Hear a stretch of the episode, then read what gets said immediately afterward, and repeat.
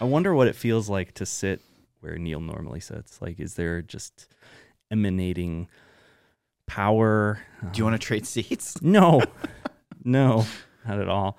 Or maybe he's secretly gassy and it just goes straight into the cushion on the seat. And as soon as you sat down, it was just like a cloud of Neil, The glory cloud. the the the Shekinah Neil. he's gonna come back and listen to this and be like, guys, and I'm not cutting. I'm not cutting this part. We This is can't gonna be use this. included. Oh, I'm using it. He's not around to say no. Oh, I, I know. this is our one time every year. This is our our one chance to get away with it all. oh my goodness. So how are you? I'm doing well. I'm excited. I'm Oh, excited to be I'm here. excited. It's so crazy to I mean, you've graduated from like being a guest to now you're a co-host. What- Yeah. Oh, yeah. Tell us about that. Like how does that feel? I don't know that that title just hit me. I've never. It wasn't. I guess it hadn't. The nice sunk in thing that yet. comes with it is the is the pay raise. so, it's good. Yeah. Yeah, if you look at your pay stub, there's a section that says podcast, $0, but if you get a 50% increase on that, My wife used to. Uh, she's a teacher, and she used to um, coach cheerleading, and those are like add-on contracts to your base salary. Oh, okay. but it was like a year of work Mm-hmm. and coaching and all the headaches that go with it and the pay it was almost like she was getting paid nothing like like you would not believe how little these You get people are paid. paid You get paid in fun. you get paid in smiles Oh yeah my gosh. you get paid in headaches oh, I'm sure that's awful.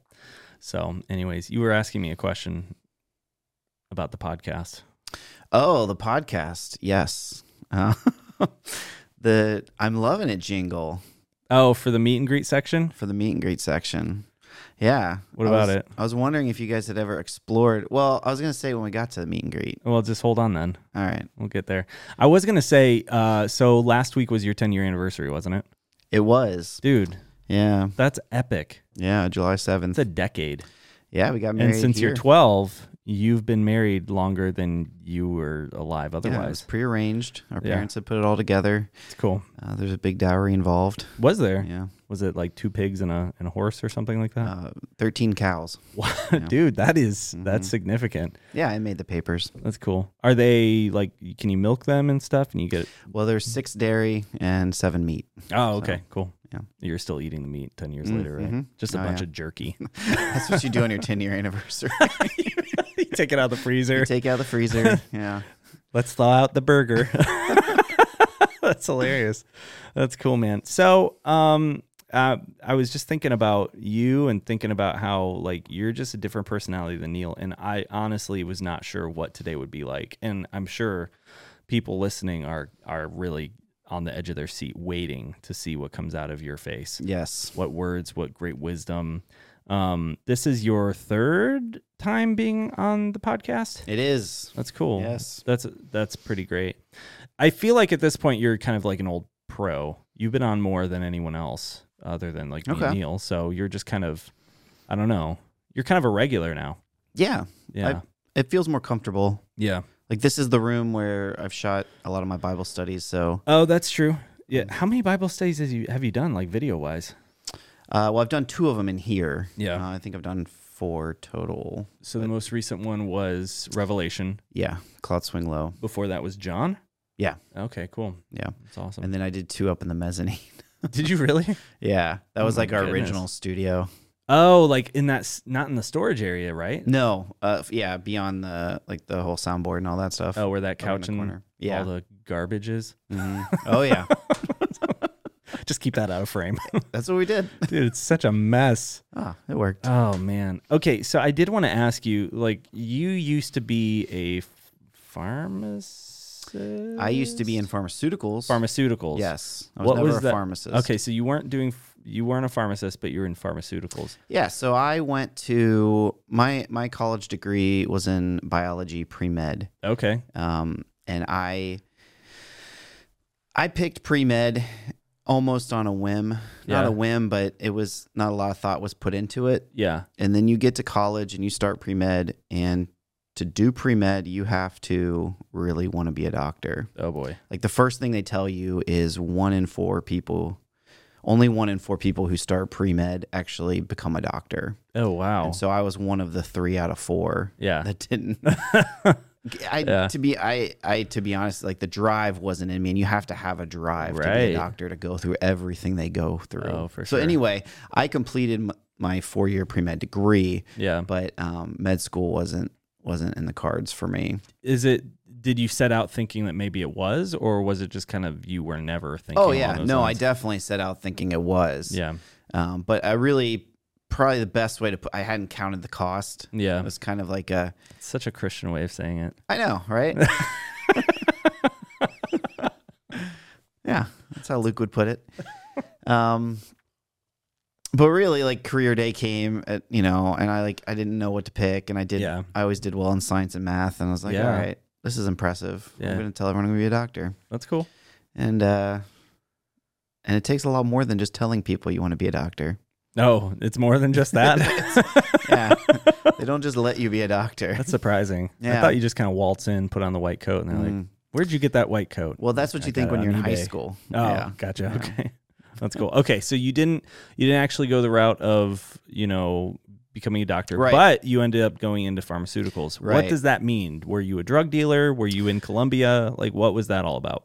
So I started in research, like Really? research and um, Oh my gosh, you're so much smarter than I first thought. drug development. Um, I underestimated your smartness. There's clinical trials and there's Yeah. preclinical trials uh, for testing drugs and getting Yeah. them developed and getting them FDA approved and all that all that stuff. yeah. and What- so that's- what's that process look like? It's insane. Is it? It was eye opening. If uh, phew, just to know how much is required by the FDA to get a drug on the market, Yeah. like it's it's kind of it makes some it makes more sense to me why they're so expensive. Oh, okay. because drug companies will spend hundreds of thousands of dollars, if not millions of dollars, on studies Wow.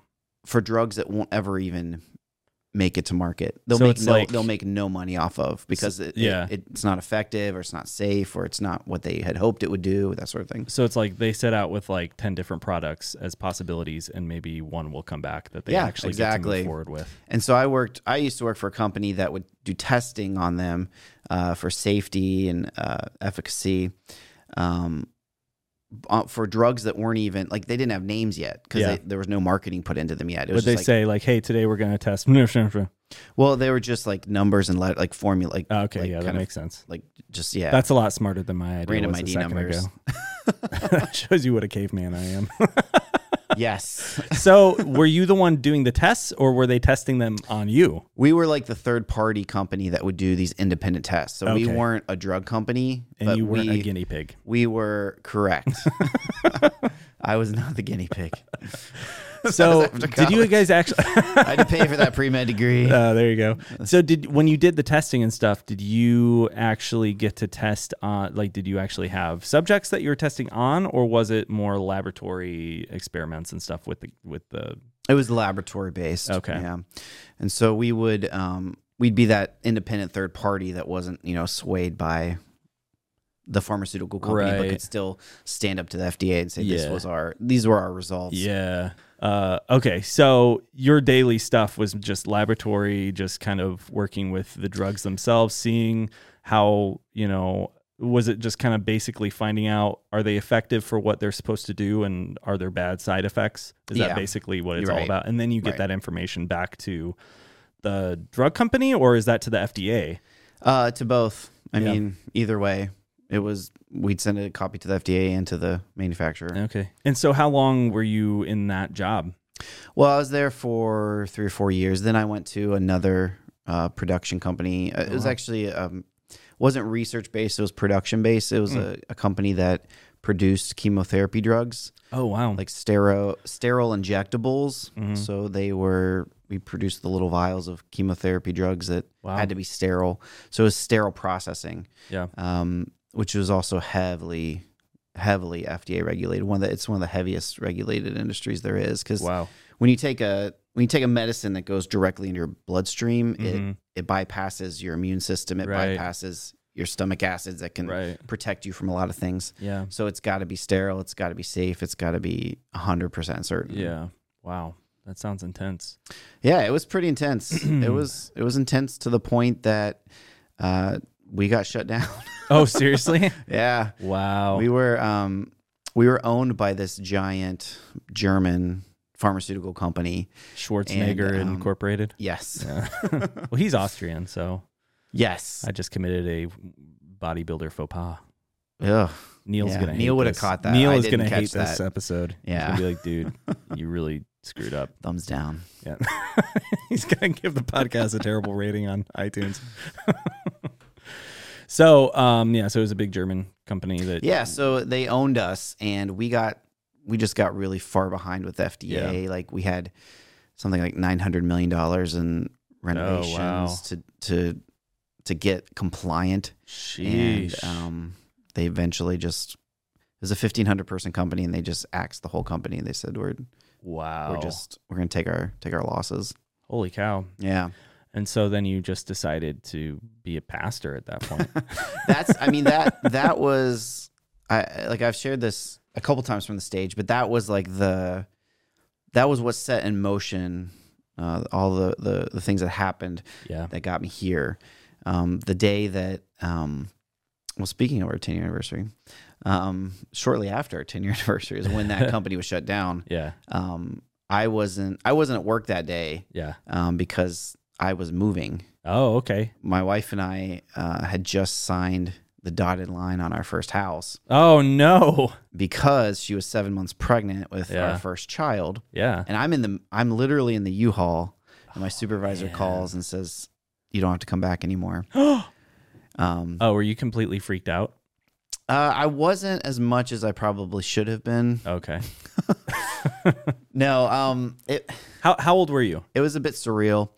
Um, it, that was 2013, so um, Well, you were married I would've when you were been 12, 29. so oh, Yeah. 29, okay. So yeah, um, I mean the timing. Yeah, it it was unexpected. Yeah. we knew there were going to be massive layoffs, but Mhm. we weren't expecting um, Papa Germany to shut down everything yeah. and lay off everybody and close completely close the doors. Yeah, that's crazy. Um, so that was uh, that was kind of what set into motion the whole series of events that got me here. Because but even after that, it wasn't until two more years after that when I came on staff Yeah. at Hope. and you were already attending Hope at that point. You I- had we been were- for yeah. what, 3 years? Um,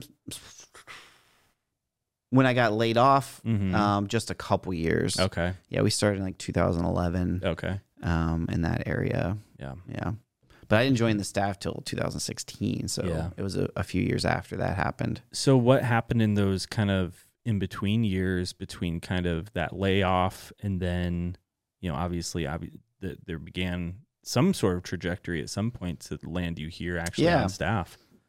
So where I was at, I was really, I was happy. I I love that job. I was doing well there, and Yeah. I I could see myself retiring from there. Right. I'd pictured that. Wow. Um, but then when I was, you know, laid off and forced to find other work, um, I found I had contract jobs and I ended up finding another job in pharmaceuticals. Um, it wasn't the same, um, like the, the, the, the job satisfaction was gone for me. Um, it just wasn't, um, it wasn't as high stakes anymore. It wasn't, didn't feel what I was doing didn't feel as critical anymore. Yeah. Um, so I, I kind of just had gotten a little discontent and I was starting to look around, explore, like con, con, to consider like a, a major change, like a job, uh, career change, like do something completely different, something nonprofit or something Mm-hmm. just completely different than what I was doing, something that was more um, giving back more.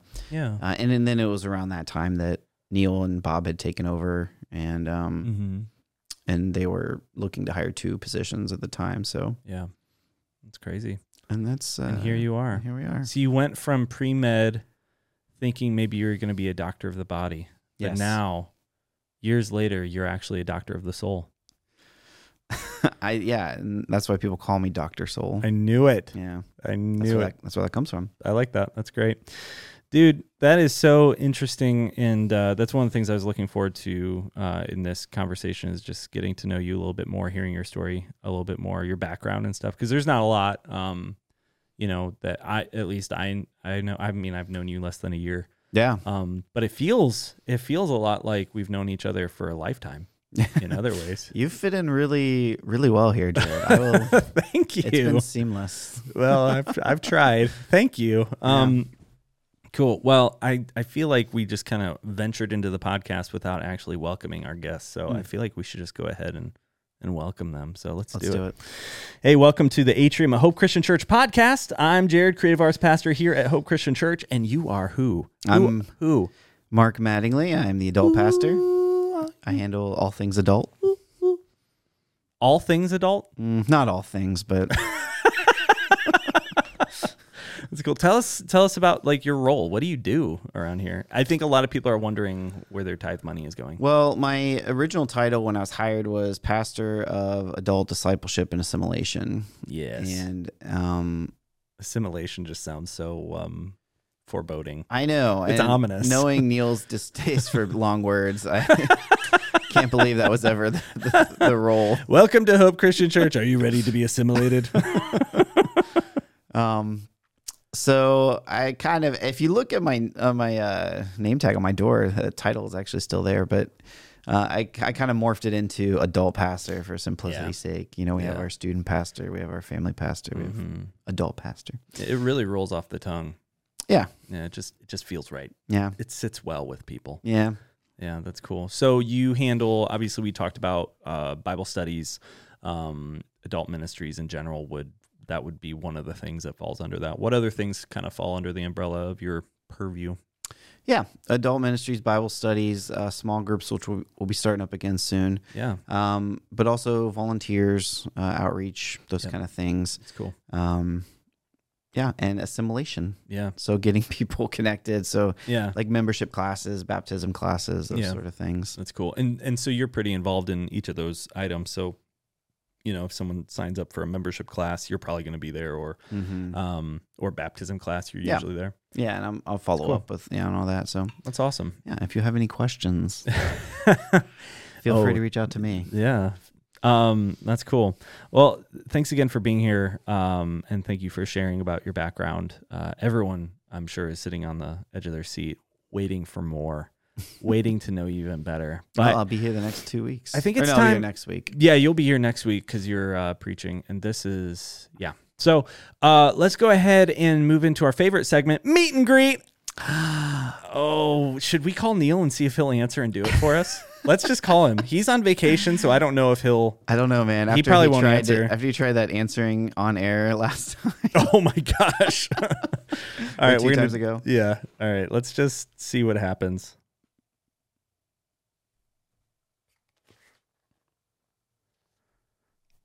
For all the listeners there, we are calling Neil. Jared calling him has right the phone now. to his ear. If you can't see the video, He's probably not going to answer. this makes for a riveting podcast. you just never know what's going to happen. it's still ring. He's not going to answer. I know it. what if I call him and he picks up? I would cry. Can we try that? no, I don't have his number. Oh, I would be so upset. I'd be like, what the heck? All right. Well, imagine in your hearts the ba ba ba bop. but up, up, up. Hey, there you go. If you do it better than Neil, people might start just wanting you on the podcast. Well, I was from now thinking on. since Neil takes one note off, maybe I should take two notes off. you could. But up, up. Yeah, that's good. I like that. Yeah. It it leaves desire. Yeah. Like, ah, it's incomplete. We need more. And then people stick Which stick with describes my role as host. you. Leaves much to be desired. We're just waiting for Neil to come back. Oh my goodness. So you were at the very beginning. You started to say something about the the jingle. Yes. And I was listening to another podcast. what do you what you listen to other podcasts? Well, I thought we're the podcast. You listen was I not to? supposed to admit that? I listened to this podcast. do you mind sharing the podcast? Another podcast. yeah, wh- which yeah, one? I um I there's a comedian I like Nate Bargatze okay. and um he's got a podcast uh the Nate Land Oh, neat. um something or other. That's cool. But uh anyway, somehow that jingle came up on that podcast and they were talking about the the history of it all. Uh, That's it's crazy. actually a song by Justin Timberlake. What? Did you know this? I had no idea. All right, so here's some history.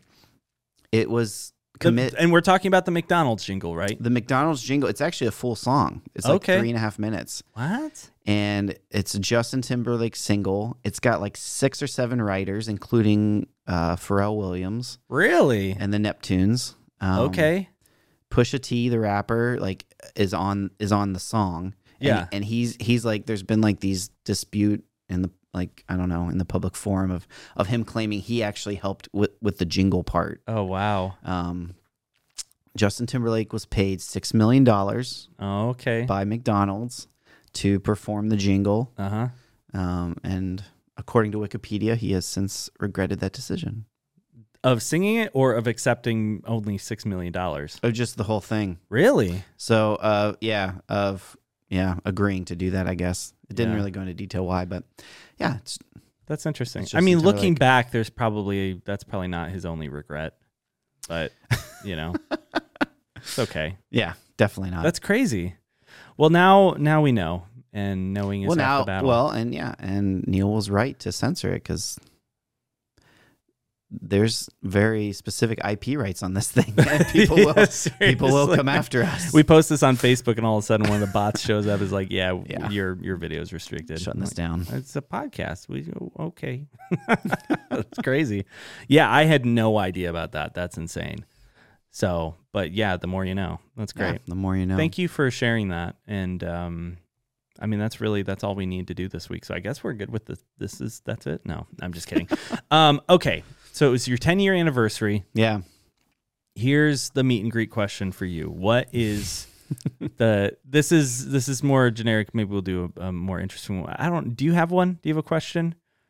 A question? a meet and greet question that you want to ask as well after this one? You don't have to. There's no pressure. I'm just I curious. don't if know, we man. need- okay, I love don't worry. Icebreakers. Shh, stop it. You don't have to worry about it. I'm It's the okay. king of icebreakers, man. Are you really? Oh yeah. Small Okay. Oh, Groups, small groups should always start with an icebreaker. Okay, you just boasted about your ice I breaking did. skills, so you're gonna have to bring a real doozy after this one. Okay, ten years of marriage. Uh, I don't know if you know this. In September, Sarah and I celebrate our ten year anniversary. Um, so Hmm. Congratulations. thank you. Um, so I'm curious to hear from Are you you. planning to continue? Yeah, I think so. I think we're gonna, you know, never re know. up the subscription. That's good. Yeah, that'll be good. Um, okay, ten years of marriage.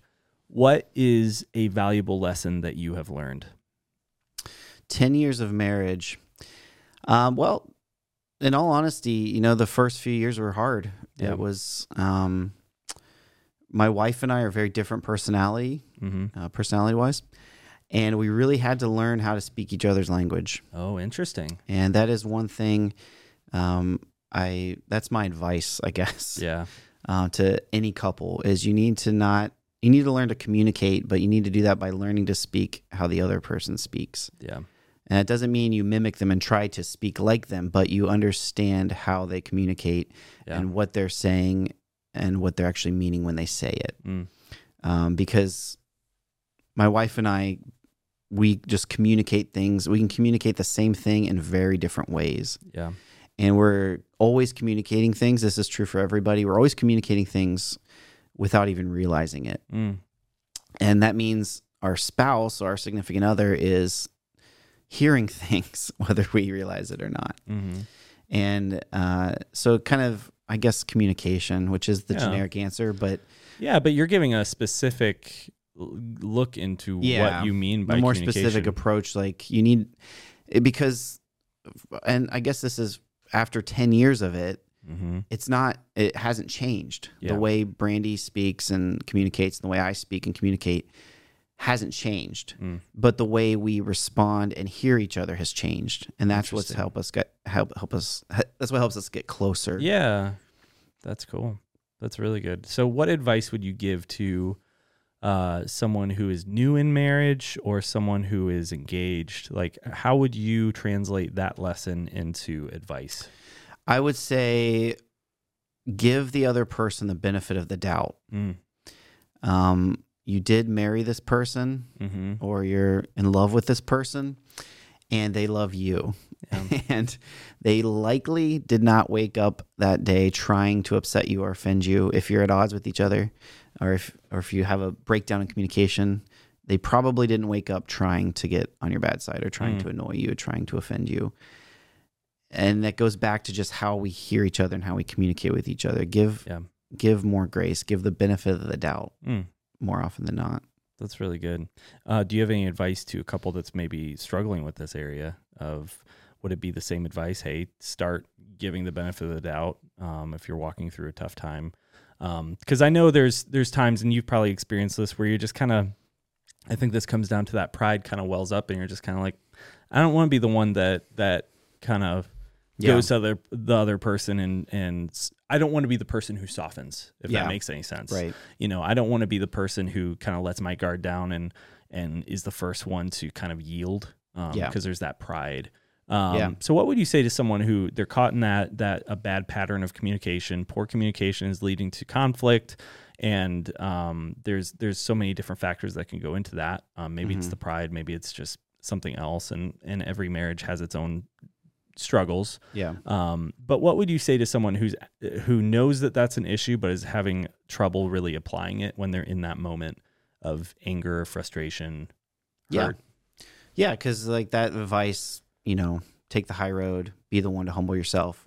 That's that's the correct advice. Yeah. But it's hard to do. right. It's you can tell someone that, but going home and them actually doing it, yourself actually doing it is is really hard. Yeah. Uh, my advice toward that would be to to talk to somebody else. Yeah. Guys, find another guy. Yeah. Girls, find another girl to talk to.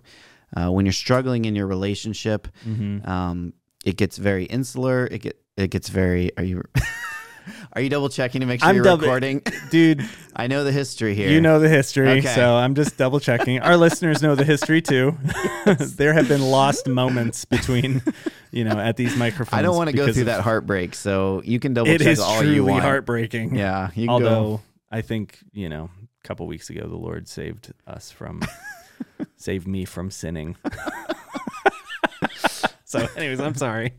But yeah, that's that's my advice. Um, talk to somebody else because when you are having those relationship battles, it feels very insular and Yeah. it feels uh, it can feel it can even feel more explosive and deep and dark and bad than it really Yeah. is um, because um, a, a, a good friend, a good close close trusted friend can look at your relationship Mm. and see that you, like the two of you still love each other, Yeah, even though in the moment it doesn't feel like that yeah, and they can give you some kind of objective advice yeah. That's good. that they're they're seeing from the outside. Yeah, Um, and it also um, usually, um, you know, uh, if you talk to somebody else, you can also get another uh, another personality coming coming approaching the the problem right. um, and get their their buy into it. Yeah, that's and they good. say, "Well, look, man, man, my wife said this, and you know, this is what she meant." And then yeah, you talk to somebody about it, they're like, well, you know, you could also take it this way. Yeah. It's- she might have meant this really.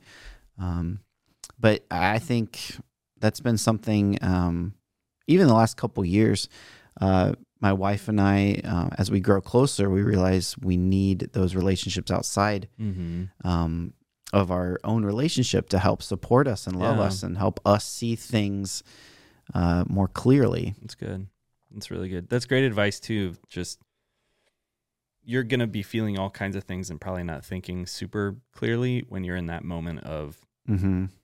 you know if you're in the middle of a conflict if you're in the middle of frustration if you're in the middle of anger uh, Right. towards towards your spouse or whatever but to kind of be able to step outside of the, the situation um, you'll be free of like all of those super you know passionate feelings Yeah. of that moment and be able to think a little bit more clearly and um and some of the the best advice that i've ever received is that you don't want to make decisions about how you're going to handle that conflict from within the conflict like step Yeah. outside and the time to talk about how you're going to deal with that conflict is probably before the conflict blows up again um, so if you're going to discuss how you you know a particular issue or something with your spouse go to them before you're having before you're experiencing the issue again and and have like a, a conversation when you both are like cool headed and Yeah. um in, in a better moment uh is is some good advice that i've received and Yeah. it's true um so that's really good man thanks for sharing that um now you said that you're the king of icebreakers um and so um i mean if that's true we should probably find out what you got so what do you oh got man, I am on the spot here. I could have prepared s- uh, so many good ones. the king of icebreakers fears no spot Uh, let's see. Fears what no what putting on the movie? spot. What Mhm. movie would you want to ha- forget? To Ooh, be what able, movie would I want to forget? to be able to to experience again? Oh, to experience again. Oh goodness. Um, I would say Lord of the Rings. Um, but so this is difficult. So I love the Lord of the Rings movies. I love the Lord of the Rings as books. Um, m- but everything that I've heard. So my my ex- my experience of Lord of the Rings was movies first, then books. yeah. Um, and so what I've heard from a lot of people is that the movies were good, but they were disappointing based upon you know the the original content that they remember being in the books. yeah. And that's that's generally how it goes, right? Yeah. You have you have a book, but then they have to figure out a way of translating it effectively to the screen. That means cutting out stuff. I, I mean, people go on and on about Tom Bombadil, you know Yeah. um, how he's not in fellowship. Um, and then just some other things where they change some dialogue around or, or tribute lines to people that never said it or give lines. to- Right. you know what I mean? there's certain so, yeah. There's certain story arcs that aren't yeah. aren't actually in the books. Right. Yeah. Exactly. Um, and so, I, I mean, just for instance, today in one of the, the Facebook groups, I'm in a, a Christian Lord of the Ring. That makes me sound like such a nerd. it's a meme group. Okay. It's for, it's for comedy. um, It's for comedy on this show. It's for comedy on the show, apparently. um, and someone brought up the fact that in in the book, The Fellowship, um, they that it's actually Aragorn who is most weary about going through Moria, not Gandalf. Mhm. But in the movie, it's Gandalf. yeah. Um, and so that's a small change, but it's a change. And so if you're very married to the content of the book um, versus the movie, you're going to have some disappointments. So I say all of that to say that I love the movies and I've loved being able to read the books afterwards without kind of those disappointments. Cause to me, it's like finding out like, oh, this is what actually, what it actually is, but I can still love the movie. Um, so I didn't go to the movie with all those expectations. But what I would love to be able to do is have all of my love for Lord of the Rings and go watch them again. You know what I'm s- Yeah. you know what I'm trying to say? Yeah. Um that would be that would be one. Another one, oh my goodness, uh Interstellar. Yeah. Uh absolutely. That's that's an easy one for me too. Um, I just recently experienced that one for the first time. for the first time. I, yeah, we watched that about six months oh ago. my goodness. What did you think? I loved it. Yeah. I mean, we. I mean, we love Christopher Nolan. Oh, totally. Um, and you're kind of a sciencey guy, like so you you probably enjoy kind of Yeah. Oh, the the space and like all yeah. that stuff. That movie blew my mind. Like Yeah. time dilation, Mhm. um, you know, It's uh, theoretically real. Th- like, there's more to that movie that's oh, it's I will say theorized by science. right. It's not fantasy like Lord of the Rings. Right. Well, okay. So the crazy thing is, is they obviously went into one of the one of the biggest features of that movie is the black hole. Mhm. Um, and one of the the hardest, most difficult parts of producing the movie was creating the black hole. What what would a black hole actually look like? Because we've never actually seen a black hole. We know mathematically what it does and what what we can approximate what it might look like. But they created a program that took all of the information in and actually rendered an image of a black hole. Yeah. So that first of all, if you haven't seen the movie, go see it because it's amazing. Uh, it looks incredible. It's scary and freaky to see a black hole. But the part that's mind blowing is uh, after the fact, going and reading the papers, going and reading more about these things, and realizing, oh, this isn't just a sci-fi movie. Like this stuff Yeah. is based in obviously some of it theoretical, but it's real. It's legit stuff.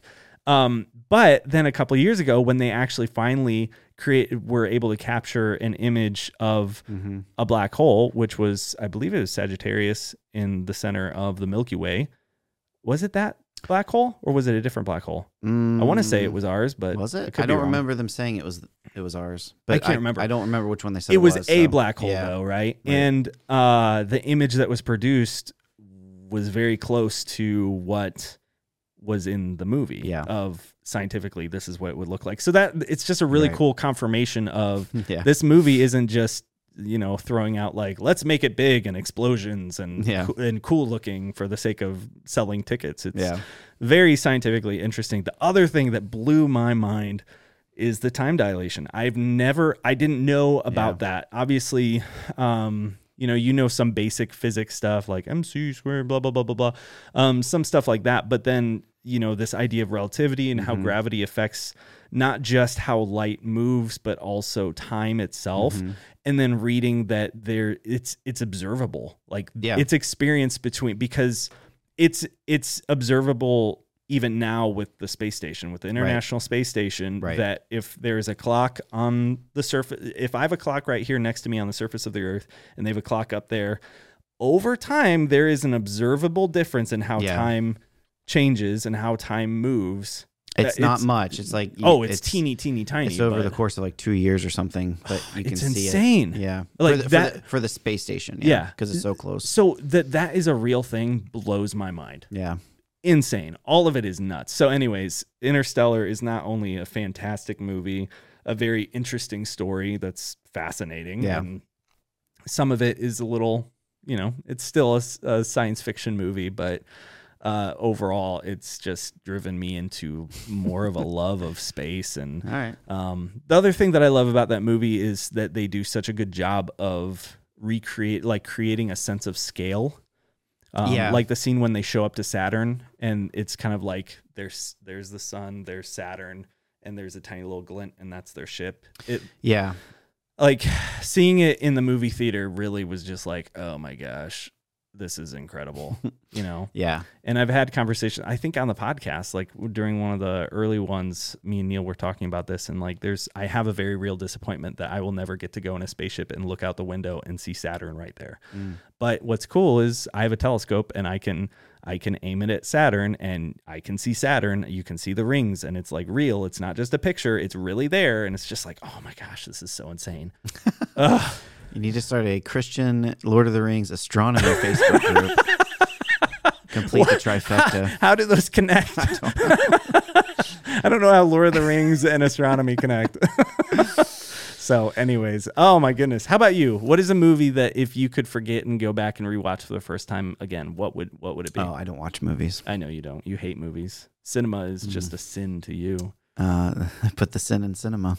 Oh boy, that was clever. Um, I, probably, actually, probably another Christopher Nolan movie, uh, The Dark Knight. Oh yeah, dude. Like, I'm I've always been a Batman fan. Yeah, He's been my superhero. yeah. Um, and then you know, Batman Begins came out and it was good.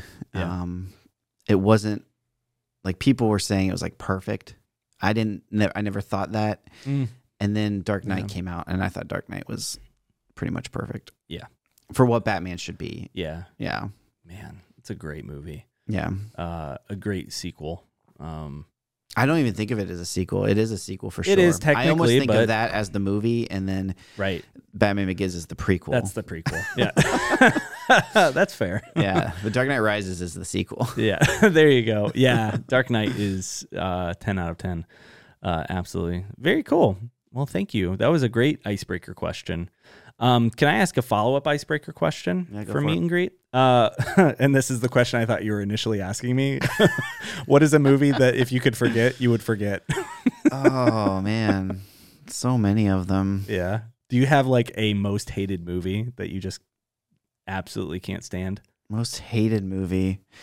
Oh, now I have to dig through like repressed memories. We're really getting into your emotional life here. it's hidden for a reason, Jared. Don't make me dig this Uh, up. Uncover the darkness, Mark. Huh, I don't know. I'm really selective as to what I don't like. I don't watch a ton of movies, so I'm really selective Yeah. as to what movies. So generally, you're probably not going to watch.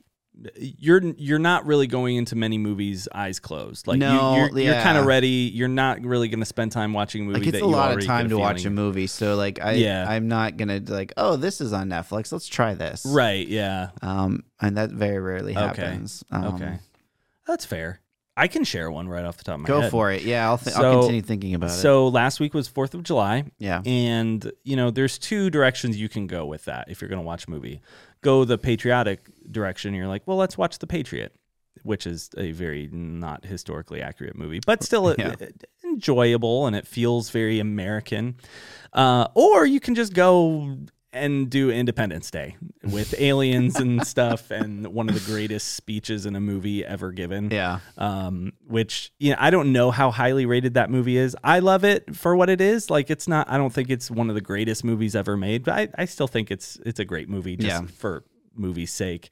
But uh, the president's speech at the very end, uh, that is that will go down as one of the greatest movie speeches I've ever heard. Yeah. It's just so incredible. Yeah. Um, so we watched it, and it occurred to us, hey, the new there was a new Independence Day that came out uh, in 2016, 20 years after the original one.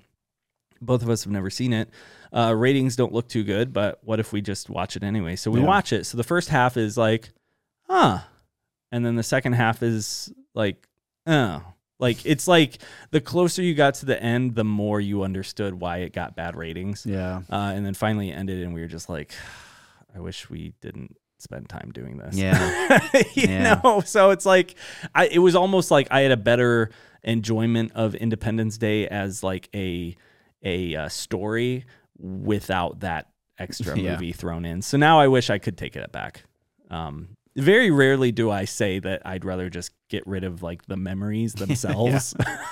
Usually it's just like, eh, at least we saw it and now Right. we know, whatever. And I'm trying But- to become more like that, like just Yeah. relaxed about things and just like, Yeah. yeah, I can watch. Yeah. Yeah. It's all right. It's not that. It's, Just enjoy it's it. tough sometimes, but yeah, I got to be in a particular mood to not care that a movie is stupid. Most of the time, it's going to be com- comedies that I'm okay with it being stupid because I, I I get it. Like Yeah. they're sometimes it's just meant to be stupid, and that's Right. what its purpose is. But yeah, Independence Day. Uh, I don't Resurrection or no, that's an alien movie. I don't. What's the? I don't Resurgence. I think. Yeah, I think there's a resurrection movie in like eight different franchises. I think that's true. alien, Resurrection. Passion of the Christ. In- Independence Day Covenant or something. I don't know. Uh, so, anyways, I hear and based off the ending of this second Independence Day, it seems like they're trying to gear it towards a third movie, and I really and I am praying against the powers of darkness. I'm interceding Man. against that. I talked about the movie Twister on Sunday, and that's like that's Independence Day, the original. uh, oh uh, yeah, for era. sure. It- that's, Yeah, like, oh that's- totally, yeah. That's that Yeah, era. and it's the same. Th- I would say it's kind of on the same level as Yeah. where they're like you can Action. you can look at it and just be like it's not one of the Enjoyable, most yeah. amazing movies, but I like it. you Sunday know? afternoon. Yeah, exactly. I'm maybe gonna doze during part of this. You know, it's it's just one of those where it's just I enjoy it, whatever. But you were about to say that you're thinking of writing a sequel for t- Twister and trying to get get it made. Was I think there was a sequel for Twister, wasn't there? No, there wasn't. Was it like straight to video or something like that? Hurricane. Oh No, my I- I, gosh. could be wrong. I don't know. That's crazy. Did you know Bill Paxton? Like I, he died, didn't he? I don't know. I didn't hear that. I thought he did. Isn't that crazy? He was in. He's a. He's one of my favorite actors. Speaking of Alien, he's an Alien. He's in Apollo thirteen. He's. uh Let's find out. Uh Did he? Yeah, he died in 2017. Isn't that crazy? Oh, yeah, that's like five years ago. Yeah. Huh. It's nuts. So, anyways, well, that's meet and greet. I, I feel like it was successful meet and greet, and your icebreaker was actually really good. So, Yeah. thank you for bring, being the the king of icebreakers and Mm. descending from your icebreaker throne to I'm just Bless pro us with icebreaker, your- man. I'm just preaching the good news. Seriously, man, it's small groups evangelizing the gospel especially, of yeah, like icebreakers. you a lot of times learn more about people during that time. Oh than yeah, any absolutely. other time. Yeah, there's definitely And a it gets skill people talking. to coming up with good icebreakers. There are good icebreakers and there are bad icebreakers. Yeah. Uh, yes and no questions are are those are bad icebreakers right off the bat. They Yeah. have to be open ended, let people discuss, and it has to be somewhat. There has to be controversy in there, not Yeah. like serious controversy, but like like I don't know. You're not going to be like. Um, who here has committed murder or something like that. so, anyways, all right. Well, we've uh, got a question in relation to Summer Storms, the new series. So before we do that, would you want to kind of talk through like the series? I mean, you you knocked it out of the park. Like, I can't believe we're gonna stretch it to three uh three episodes of summer storms with this first one was just epic um you Yeah. know, it feels like interstellar it feels like this is complete this is beautiful um, but if they wanted to do a sequel, I'd be okay with it. You're like the Christopher Nolan of sermons. Whew. Wow, that's that's quite the compliment. Why don't you tell us a little bit about uh, the series, like kind of how it came about, and then uh, yeah, kind of talk about the Sunday. How do you think it went? Love to hear about it. Yeah, so this the series is based off of the two events in Matthew, the two storms uh, in Matthew that Jesus kind of walks his disciples through. Uh, the the the first storm, um, this first storm actually being Jesus when he falls asleep in the boat, and the storm happens around around them, and the disciples freak out and wake him up. Yeah. Uh, that's actually the first one chronologically. Uh, the second one, which we s- covered this past week uh, and the first week of the series, is uh, when the disciples are sent out onto the onto the Sea of Galilee, and then Jesus comes to them walking on the water, the miracle of the walking on the water. Mm, So the summer storms idea, the idea of the series is what is Jesus teaching us and and the disciples through these storms? Like why include these storms? Why you know, obviously there's miracles there, Yeah. but uh, it's more than just Jesus performing a miracle Mhm. specifically because you know this these were miracles that weren't to the general public these Mm. weren't general like the feeding of the 5000 Right. this was just for the disciples Mm. um, and in some ways i think that that means there's maybe something well i know there's something there that we can learn as disciples of jesus today what was he teaching them that we can apply that we can understand from that Mm. um, and and the idea is how do we approach storms and and I've, I've drawn this parallel of storms in our life aren't real storms it's not rain and thunder it's stormy weather um, trials in our life Yeah. pain suffering Mm-hmm. temptations Yeah. um, because we know we experience those things. We we go through stormy weather. Um, so what can we take from what Jesus was teaching his disciples and apply it to our own life? Yeah. Uh, and this week was kind of the first week was kind of the approach. Like how do we how do we approach storms? Mm-hmm. And I, I kind of wanted to encourage us to look at God's sovereignty and and be prepared. Peter tells us, you know, don't be surprised when Yeah. these things come upon you. Um, the disciples were probably surprised.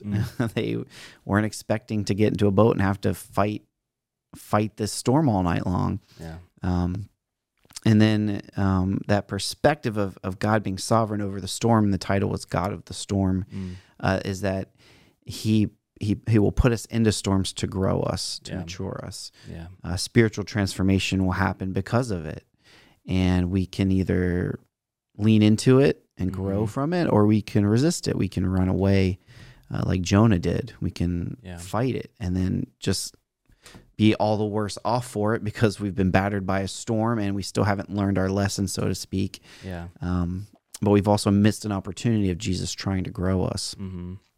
That's good. That's really good. Um, and you hit on something that I thought was really, really important for this. And it seems to be almost like you are kind of uh, creating a foundation for understanding the storms of life before diving into them deeper in the rest of the series. That's really Mhm. what this one felt like. It's almost like a theology of God's sovereignty Yeah. in the storms, which was really helpful. And I think you said something really, really important and was key for all of us to hear you say was that we are often tempted to think of Jesus as only the God of the outcomes and not the God of the storm, or Lord, Lord of the outcomes and not the Lord of, um, was it Lord of outcomes versus Lord of the storm? Lord of yeah, Lord of outcome and Lord of the circumstance. Circumstance, and that's circumstance it, kind of yeah. got conflated with storm Yeah, in the message. Yeah, For sure. And I think you kind of touch on this and kind of push us to think that direction of understanding the implications of what that means if we really believe that about God. Yeah. If God is only the God of the outcomes, that means that ultimately there's someone else that's in control of the storm. And if God can't control the storm, that means there's someone stronger than God who's God of that storm. You Right. know, and so it's almost like you're you're caught in this um almost like duality right. of of you know this cosmic duality of like well if god's not in control but he's able to put things back together like he's and you use the the idea of a chess player Mhm. um, we often think of sometimes think of god as like he's just scurrying around picking up the pieces and putting together something really interesting um, rather than being from the outset having a plan uh, being being the master uh, planner of of the things and knowing exactly what he's going to do with our lives. Um, do, do you mind talking about that a little bit more? Like, um, Yeah. how do we combat that kind of thinking? Yeah, and we have a tendency not to want to think that way because we don't want to think God would put us into a storm Mm. because some of our storms are hard Mhm. and heavy. Mm-hmm. Um, you know, we we go through a miscarriage Yeah. and we don't want to we don't want to attribute that to God Right. because we think if God put us in that storm, then He's responsible for it. Yeah. And so that goes down the line of thinking is God responsible for sin? Right. And I know you guys have touched on that and talked about that here a Yeah. lot on the podcast, and that's a whole other conversation. Yeah. But if we, as you guys have talked about in the past, if we can make that distinction and know God is not responsible for sin Mhm. um, and not responsible for the death in our lives, um, we can understand that the storm is still for us and God is still sovereign over it. Yeah. Um, and from that, we can still grow from it. We can still learn from it. We can still mature from it. But we resist that thinking because we don't want to put that Yeah. on God. Yeah. Uh, we want to think of God for all the good things in our life, and Mhm. uh, as rightly we should. Um, but again, it, it goes back to if he's not completely sovereign, then that means there's something out of his control. Right. There's some other force or some other being or something out there that is working against him that he's not aware of Yeah. and he can't control. So that means eventually, theoretically, something could happen that God that takes God by surprise and he Right. can't deal with. Well, that's the implication is that ultimately you can't have any security in the middle of the storm because You would have because none. you never really know. Like, well, this might be the storm that God can't handle. Maybe this is the Right. maybe this is, this is the storm that completely destroys my life, and you know I'll be lost at sea. right. Um, so that's and that that that also kind of sheds light onto the proper definition of Christian hope, Mm-hmm. because hope is not um, hope is not what the world offers. It's not Christian hope is not worldly hope. mhm. Worldly hope is man. I hope you know. I hope the Browns win the Super Bowl this year. It may happen. It may not. Christian hope Yeah. means we put our hope in Jesus Christ, knowing that He is the one that's sovereign, yeah, and it's it's not like a, a hope as in it may or may not happen it's Right. a hope as in i'm waiting for it to happen yeah, that's good. Yeah, and it's a hope that look, looks back, not just forward. We look Yeah. back on all that God has done um, through Christ on the cross um, and the resurrection, and if if that's possible, then anything I face in life is no problem for Yeah. this for this kind of God. Um, that's really good. Cool. Well, we did get a question that I thought was really good, um, so I'll go ahead and read it. Um, So this question comes from Mark Summer Storm sermon um, during the part about perfecting versus correcting. I forgot I printed this and it like all screwed up, so I'm gonna read it off my phone. Um, let me pull this up. I should have done this while you were talking. Sorry, podcast listeners. Here we go. Okay. During Mark's sermon, he talked about perfecting versus correcting storms. I readily speak with, or I regularly speak with people uh, that are going through a season of one or the other, and sometimes come across someone, for example, who thinks they might be going through a season of perfecting, but really it is a season of correction. How can we help them overcome this and get them into the right mindset? That's interesting. so yeah this is a great question i'm glad it was submitted um, th- kind of the first half of my of my message did focus on god's sovereignty and being god of the storm and then the second half i talked about storms that perfect us and then storms that correct us because we see those in scripture we see those situations these circumstances which god is lord of Yeah. uh, that he uses to perfect and correct us. Yeah. Um, and so the question then becomes how do we discern that? Right. Am I being perfected or am I being corrected? Right. Now, in the in the case of the storm in our story of the disciples, um, there really was no indication that they did anything wrong. Like they're Mm. not, they weren't being punished, so to speak, Or like discipline. or disciplined. Yeah. Right. Um, but we we actually are told that uh, they were put into that storm because they didn't learn their lesson from the feeding of the five thousand, which is Mm. interesting. I didn't get into that on Sunday, but Mark tells us that in his parallel account, there's a comment there that um, Jesus walked on water and did what he did because they didn't understand the loaves Yeah. and that's a whole another story. But anyway, they didn't. There's nothing that that like they did anything wrong. Um, whereas if you look at the case of Jonah, uh, he clearly did something wrong. Hmm. God said go this way, he went the other way, Yeah. and he you know got put in a whale. Yeah. Never a good circumstance. But in that case, it's very obvious. Right. You know, we're told um, what what's going on. yeah. Now, um, I also mentioned Job uh, Yeah. in in the sermon because uh, Job obviously experienced a storm. Yeah. And that uh, kind of plays into this question like, what was that? Was that a storm that perfected or a storm that Mm. corrected? And Um, we know from the beginning of Job that Job was selected because God called him a righteous man. Yeah. And so from on the front end, there's no there's no sin. He wasn't perfect, but there's no s- like you know he's not being held accountable for something. Right. And we we go through he goes through his calamity, he goes through his storm, Mm-hmm. and then we have chapter upon chapter of this poetry Yeah. of him and his three friends sitting and trying to work through it all Yeah. and his three friends, and then Job eventually as well, they're basically telling him, You've done something wrong. Mm. This is a storm to correct. Yeah. Um, you've clearly sinned, and God is punishing you, He's smiting you. Mm-hmm. And the whole point of the book of Job is that line of thinking is wrong Yeah.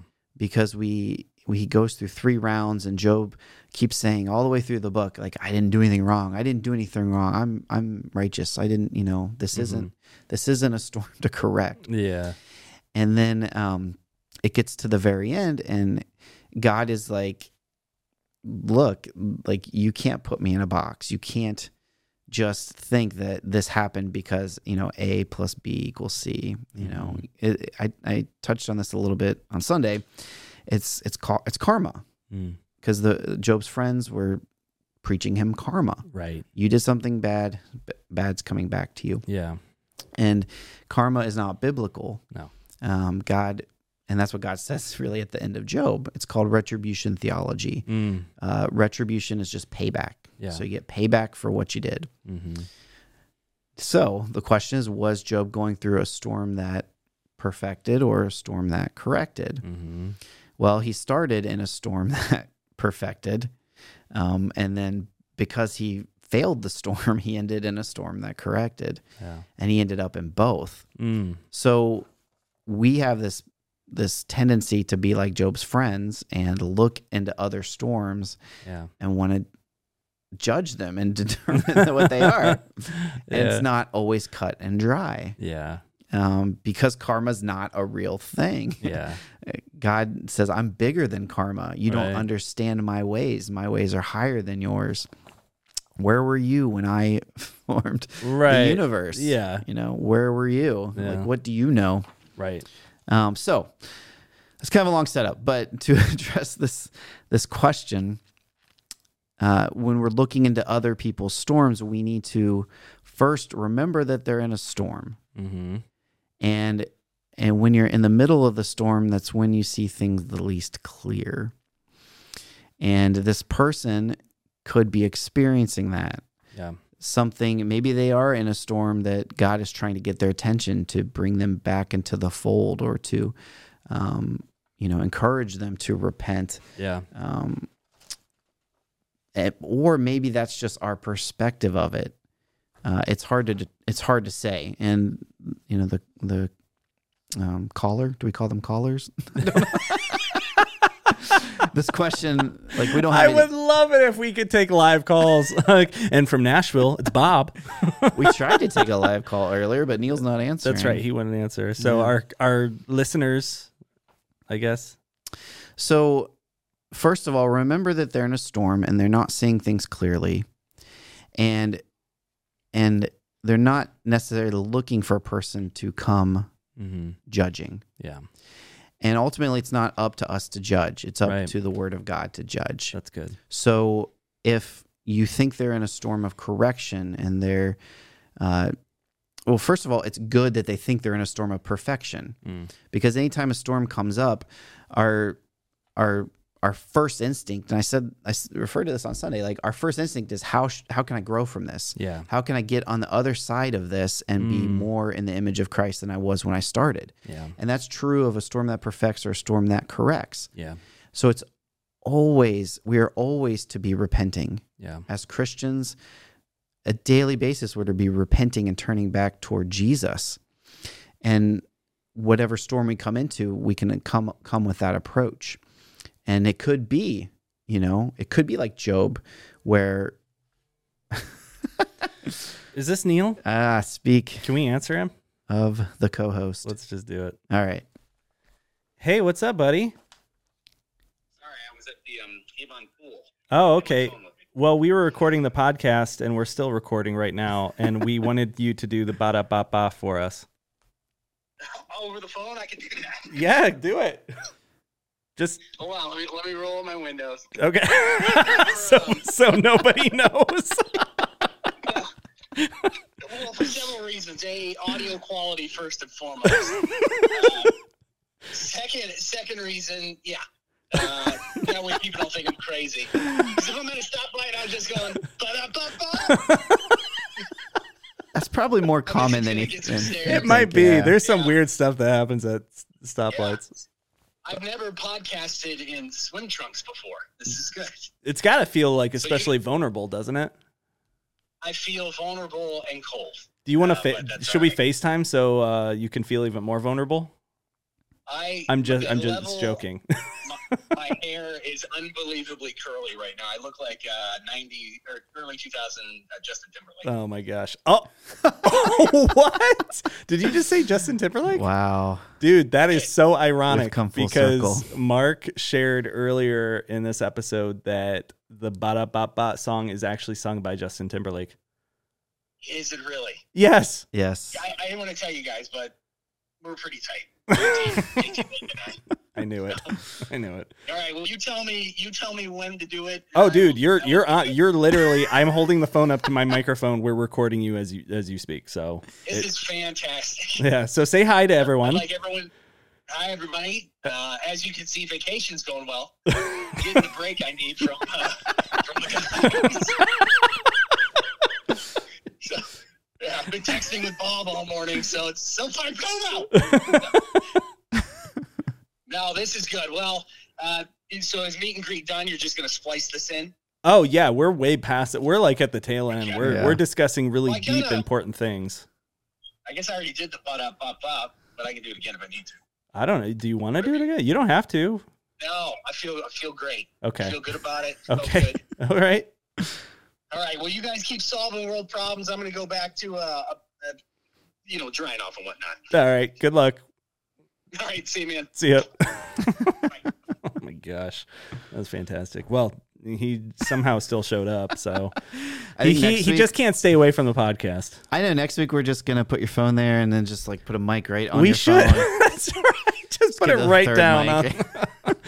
oh my that's gosh. our that's our first live caller, isn't it? oh, it I is. said live Oh my caller, gosh, and it the- happened. and it happened. this is how we solve the Uh. storms of life: is you have to you have to speak it into existence. Name it and claim it. Yeah, that's right. So I'm sorry, Neil interrupted you. Um, how dare he? Yes, So yes. Anyways. it's okay. We'll cut all of that out, make it more sense. Oh, no, we'll keep it. just forever. kidding, Neil. Yeah. Um, so anyway, when you're looking at other people in their storms, that's Yeah. a good thing to want to enter into. Yeah, totally. and do it with grace and that's we'll talk about that a little bit in the next couple weeks in the in the series because if you're not in a storm that's a perfect time for you to find somebody in a storm and help them Mm. um, that's part of how god has structured it for us to get through storms is to be in community Yeah. um, but the fact that that person it seems like the person that they're talking about here knows that they're in a storm that's a good thing and if they're viewing it at least as a storm to perfect them then they might have the a good perspective about it Mm. um, if um, what what it sounds like here is he says he believes it to be a storm of correction, meaning he's identified a sin in that person's life. Yeah. Um, and whether again, we don't want to make the mistake Job's friends make that we want to attribute Yeah. this. This is because of this. Right. It's not a plus b equals c. We want to be careful not to say you're doing this, so Yeah. God is doing this. Yeah. Um, but i- if if you see that, it's it's Galatians six. Mm. It's gentle restoration. Yeah. That should be the goal. Mhm. If that resolves the storm, then that's in God's providence. Yeah. If it doesn't, that's in God's providence. Right. Yeah. Um, so the, it, the storm is almost, it doesn't almost matter yeah. because the, the process is the same. Anytime you find somebody in sin, we're called to, to restore them gently. Yeah. And so, how do we do that? Mm. We do that uh, with scripture. Yeah. We, we let scripture do the talking. Yeah. That's good. And um, most of the time, I, I find it best to, to literally let scripture do the talking and take scripture to them it's really good. um, regarding um, regarding whatever whatever you perceive. That's excellent. Assuring, of course, that you know Yeah. the log is out of your own eye before. Right.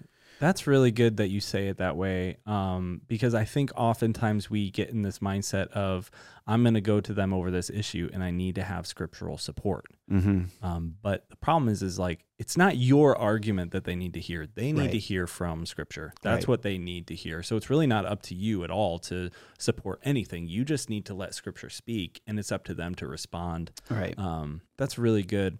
So you were talking about this this kind of the reality of like walking with one another, and we're all- we're all walking through different you know seasons of life. Some of us are walking through a storm, some of us not at all. Some of us are in a in in between time where you know there's a storm behind us, and maybe there's a storm of brewing, but we're kind of in the in the gentle weather Yeah. um, you know, as it were. And so, um, and we're trying to look into other people's life, and there is that temptation to kind of try and discern for them what the Lord is trying to to do in that storm. It really reminded me as you were speaking uh, about John nine, where Jesus and the disciples come across the blind dude, and the disciples are like, "Well, is it you know? So Lord, is it his sin that caused him to be blind, or is it his parents' sin?" And Jesus is like, "No, it's not sin. It's so that the power of God can be displayed in him, and then Right. he heals him." And it's so ultimately you know his blindness that that um that that storm in his life um to to some degree was ultimately for the glory of God and and certainly it's unique circumstance where Jesus is again affirming his deity showing his power showing that he's God um you know so but all that's to say is that that God has purposes in the storms that sometimes don't have to do with our sin and it's usually not up for us to decide for someone else you know what that storm is for Mm-hmm. um and so but yeah I, I thought that was that was really good the way you worded that that's strong so it's good man do you have any other thoughts on this question or on the topic itself that you want to share Um, uh, maybe a couple things. Uh, I, I wanted to, one thing I left out that I didn't have time to get into too much was that uh, I love context. yeah and I gave a lot of context with how this storm story related to the feeding of the 5,000. yeah Um, but if you look back even further, Mhm. there's more context to the story. And that context is that Jesus uh, had just found out the news that John the Baptist was beheaded. mm. So earlier in chapter 14, which is where we were in Matthew, um, we're, we're told that Jesus gets the news that John the Baptist is beheaded. right And then he goes off and um, goes up to the mountain to pray. mm-hmm. And, um, and it's in that context is when he feeds the 5,000. Mm, Mm-hmm. He's kind of, um, he sees a crowd gathering when he, while he's praying and then goes down and, and speaks to this crowd and then feeds them. yeah And so I, I picture, I don't know, we don't know to what degree he was distressed by this news, but you got to Yeah. imagine this was, I mean, we saw how Jesus reacted to death. We saw how Yeah. he reacted to the death of Lazarus yeah and just that immediate need to withdraw and go right into prayer and to be Yeah. with the Father. Um, first of all, he's giving us how, he's giving us the immediate proper response to a storm mm. uh, is to take it to the Lord in prayer, yeah uh, is to go That's up on the good. mountain by yourself. yeah Um, but even in that, he is still serving people. yeah He's still going down and feeding the 5,000. And then Mm. immediately, the word immediately, which I unpacked on Sunday, then immediately he made the disciples get into the boat. yeah And he's still in his own storm, probably, yeah um, but he's still teaching and serving Mm. and looking out for the good of his disciples. yeah Uh, I just, I thought that was a really powerful thing yeah um, because we don't always go to prayer mm-hmm. first and foremost, Mm-hmm. um, or at least we don't go to it the, to the degree that Jesus Jesus showed us by example. Yeah. Go up to the mountain to pray. Yeah, that's really good. That's really fascinating. It's almost like Jesus is in his storm and then he brings the disciples along and, like, here's your storm. Right. you guys are going to learn this lesson with me, kind of thing. exactly. Um, that's really fascinating. Really interesting. Cool. Um, well, thank you so much for everything you've done to put together this this series, and I'm really looking forward to the next couple weeks. Um, so you'll be up this Sunday, and then Bob will be up the week after uh, to finish Yeah. off the series. He'll be closing it off. That'd Yeah. be great. Awesome. Well, great job and and thank you again. This was awesome. So, um, man, that great conversation. Um, you know, d- a little bit different flavor, but it's just it's amazing that, you know, you show up and it's still just a, a top tier podcast. um I, I really am well, just- we made history. Our first we might live caller. That's right. Man, this is good. So thank you so much for being here. Are, do you have any closing thoughts for us today? We've talked about so many things. Um, the one thing that I think is really important for everyone to know, speaking of um, science and space, is that today, which our listeners will be hearing this a week later, but today is Tuesday. What's today's date? The 9th? The- tenth, the date? twelfth. Today's the I don't 12th, know. Yeah. yeah. that's it. That's what I said. The twelfth. so today is July twelfth, Tuesday, and uh, they just revealed the first images from the James Webb Telescope, Mm-hmm. uh, which are absolutely fantastic. Uh, we're now able to see further into space than we've ever seen before, seeing um, clarity and being able to observe um, new things. Like they were just on the live stream I was watching today, they um, were talking about an exoplanet that they were observing, and they can't directly observe it because it's still too far away and too small. But what they can do is observe the transit of the exoplanet in front of the star that it's orbiting, and the way that the star's light goes i- i- is transmitted through the atmosphere of the exoplanet. They can determine the contents of that planet's atmosphere based on how that light shines through when it transits the star. And so they're talking about this star is closer than uh, Mercury is to the sun around its star. It orbits its star every three days. So, depending on the size of the star, it could be moving quite quickly around it. Mm-hmm. It's about the size of Jupiter with half the mass. So, it's, it's a very gaseous uh, planet. But what they've discovered is that the atmosphere uh, is has water vapor in it, which is very interesting. Um, again, it's like a super super hot planet, so it's not like we could show up and be like, "Sweet, we can live here," or anything Yeah. like that. But it's just fascinating to be able to learn new things, um, and uh, yeah, it's just exciting that even though, you know, as a Christian, um, I, I see a lot of that stuff, and I know so many of those scientists uh, shared the worldview that we have of the world and, and of the universe and Yeah. of God as its creator, but there's others that don't, and they have a different worldview and they don't uh, attribute glory to God when they see these things. Uh, even so, um, now we've been gifted these images that are so powerful and so beautiful and show how vast the universe is and how glorious God is. And um, so I just I I'm kind of celebrating that today and just thinking a lot about that. And I encourage our listeners to go out and go online, look at those pictures. I mean, it's crazy because once you look, you know, at, once you're looking at a certain distance, like uh, you're not looking at stars anymore. You're looking at individual galaxies. yeah. And so if you just sit and think about that for like two seconds, your ears will start bleeding Yeah. because it's just it's unfathomable. Yeah. One of the things that's difficult is that because of how light works, we can't see them with our naked eye. They have to be enhanced. And that's why we put a telescope out in space, not behind our atmosphere, but out in space, far away, always facing away from the sun. It has to be cooled to, to a certain temperature to work properly, all this stuff.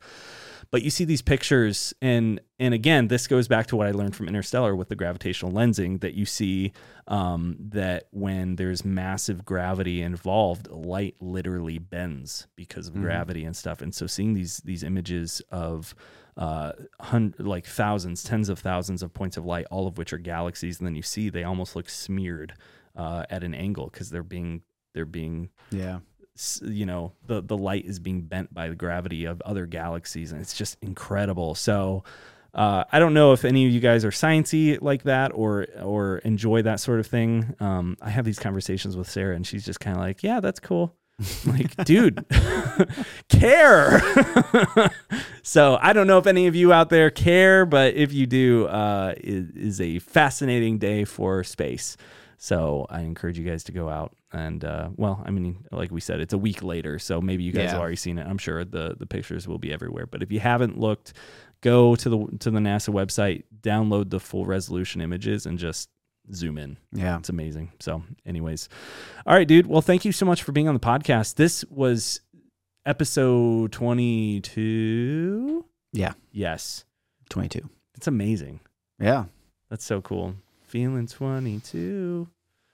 Is that a thing? That's a Taylor Swift song. Oh, okay. I'm I'm a man of many flavors. I like space, but somehow I still have information related to Taylor Swift. So there's You're a that. renaissance man. Yeah, that's that's what it is. Anyways, all right. Well, thanks for being here. Thanks to our listeners. If you have questions for the podcast, you can submit them to uh, podcast at hopechristianchurch.com or you can text them to 440 Oh, hope. okay. There you go. So we're going to try that again. You can text them to 440 hope 222. That was good. That's awesome. All right. Thanks for listening. Thank you. We'll see you guys Yes. again next week. Bye bye. Bye.